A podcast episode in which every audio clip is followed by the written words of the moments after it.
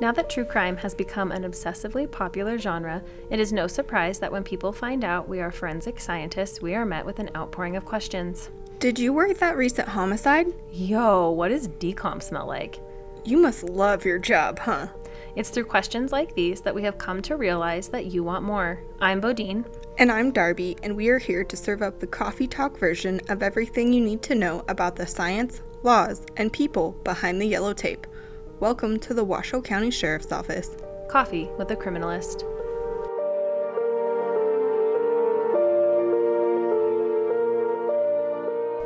Hello, everyone. Hi, guys. Thanks for listening and tuning in to another mini episode.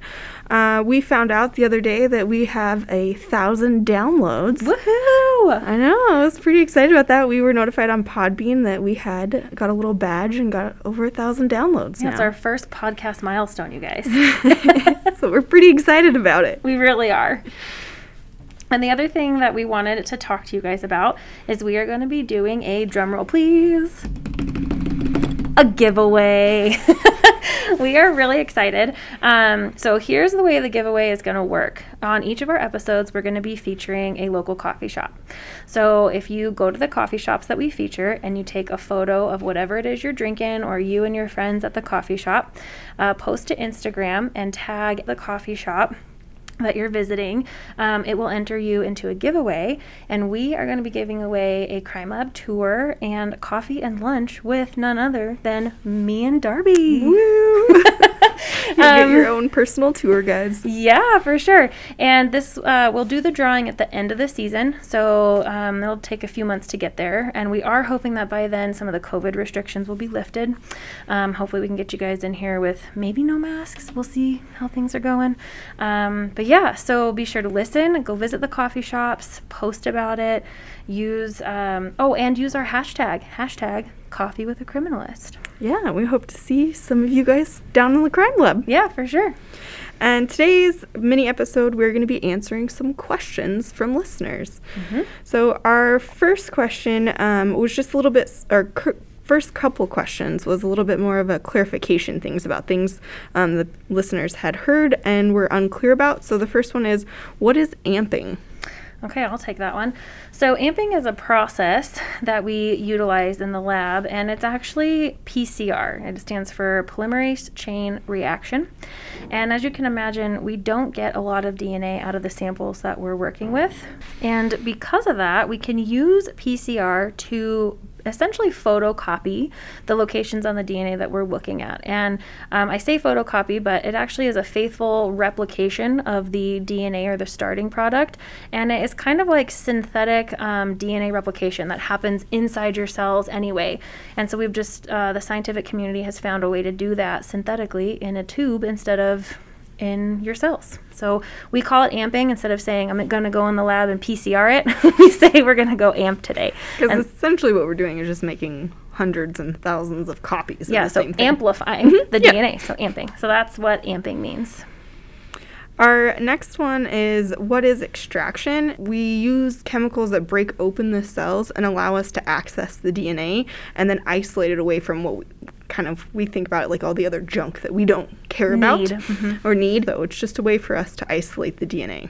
And the next one is what makes it a presumptive test? For example, if we were looking for blood, um, we can't say using a Kastle-Meyer test that it is definitely blood because there are other things that will react with the Kastle-Meyer test to give us the same color change that blood would as well.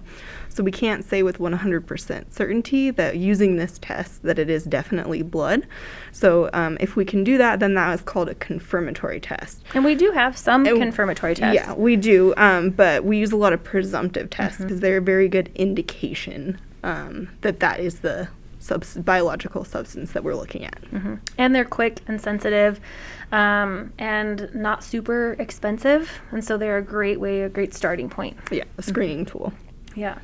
So then we got a couple of, I think they're super fun questions. Great questions. Beyond clarifications, um, they are just questions about the job. And so this is what we were really hoping people would reach out and do. So whether you have a clarification question or just a question about the job, please, please, please send them in because it helps us on these minis. yes, we love to hear what you guys want to hear about. Yeah. So the first one is what is the weirdest piece of evidence that you have worked on?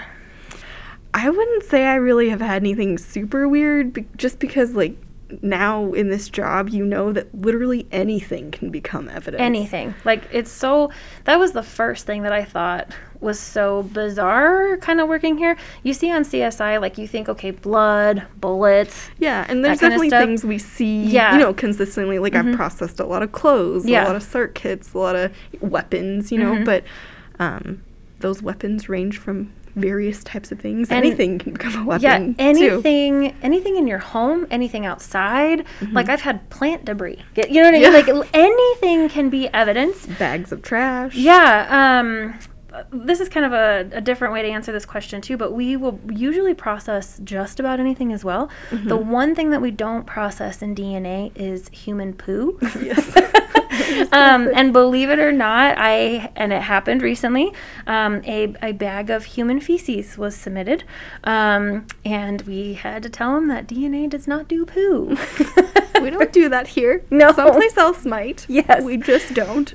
Um, and yeah, so anything else can really be, especially in DNA, um, you can swab all kinds of things. I mean, we get everything from, um, oh gosh, clothing, underwear, uh, sex toys. Um, and, and once you see one, like one weird thing, you're like, oh, okay. And then like nothing really weirds you out after that, you know? No, I think it's you're not shocked by the Mm-mm. things that are submitted anymore. It's more of figuring out the challenge is more of figuring out like where to swab or Yes. Mm-hmm. what you're gonna swab or how these things were used rather than being like, oh my What- gosh. yeah, like, what this is a weird thing. Yeah. Yeah, I think the weirdest thing for me was just realizing that anything. Anything. I mean, I've had sections of walls cut out and sent to us. Mattresses. Yeah, I mean, just anything you can think of can literally be a piece of evidence. Yep. Mm-hmm. Yeah. Then the next question was um, Have either of you been to a crime scene? And if so, what was it? I cannot contribute to this question very much because I have not been to a crime scene yet.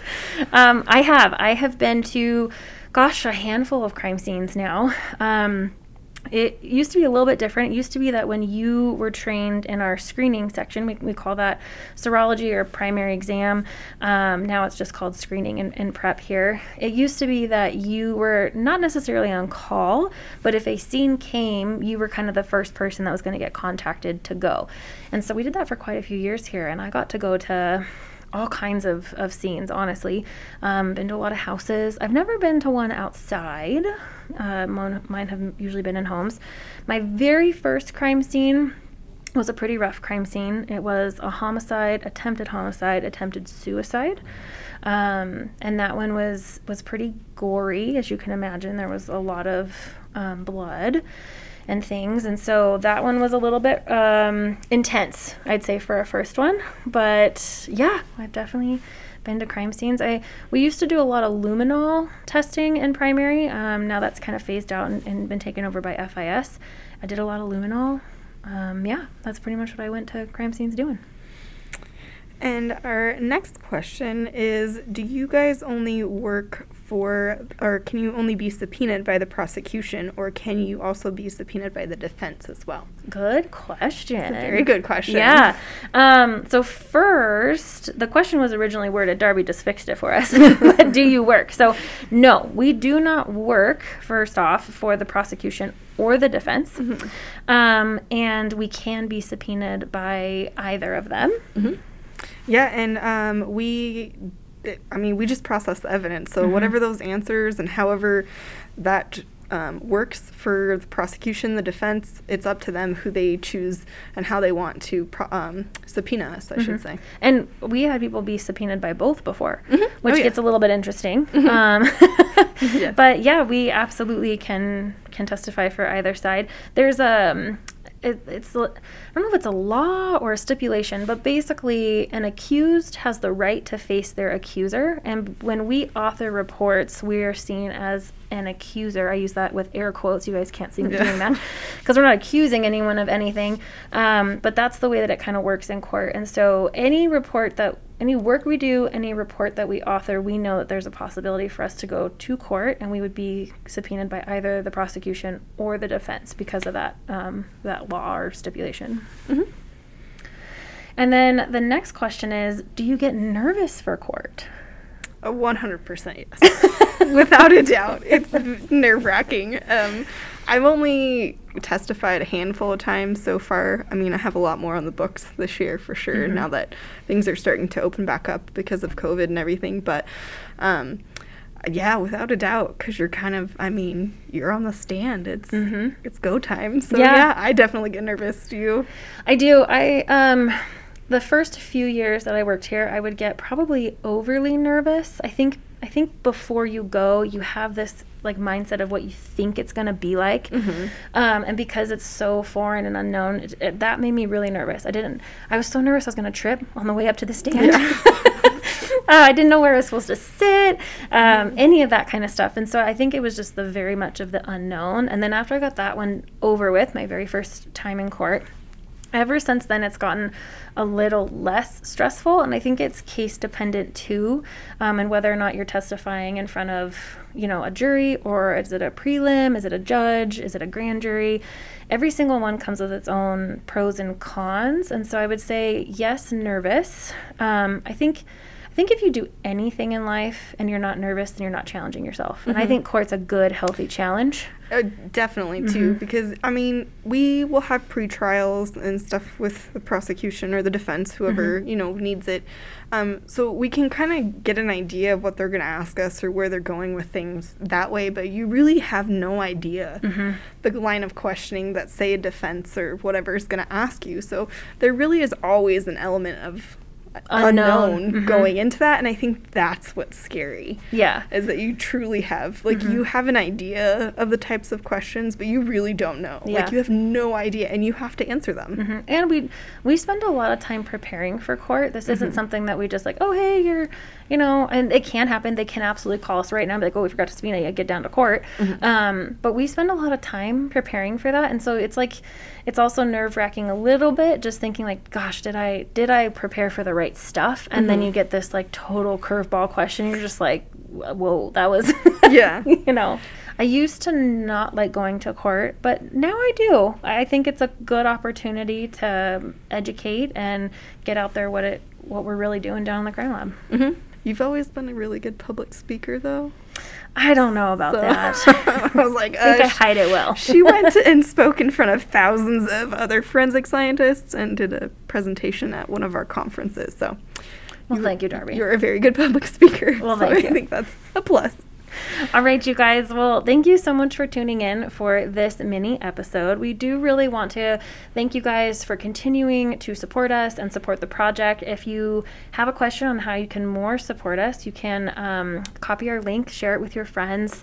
Make sure you click subscribe and tune in every week. Yeah, and thank you for the people who have reached out and just all the awesome positive feedback that you guys have given us. So thank you so much. And you guys stay tuned. In just a second, you will hear a trailer for next week's episode. Bye, guys. Yellow tape, the boundary that separates the rest of the world from a crime scene. If you've ever driven past that yellow tape and flashing lights and craned your neck to see just beyond the barrier, this episode is for you. Join us next week as we sit down with our crime scene unit and discuss what it's really like behind the yellow tape.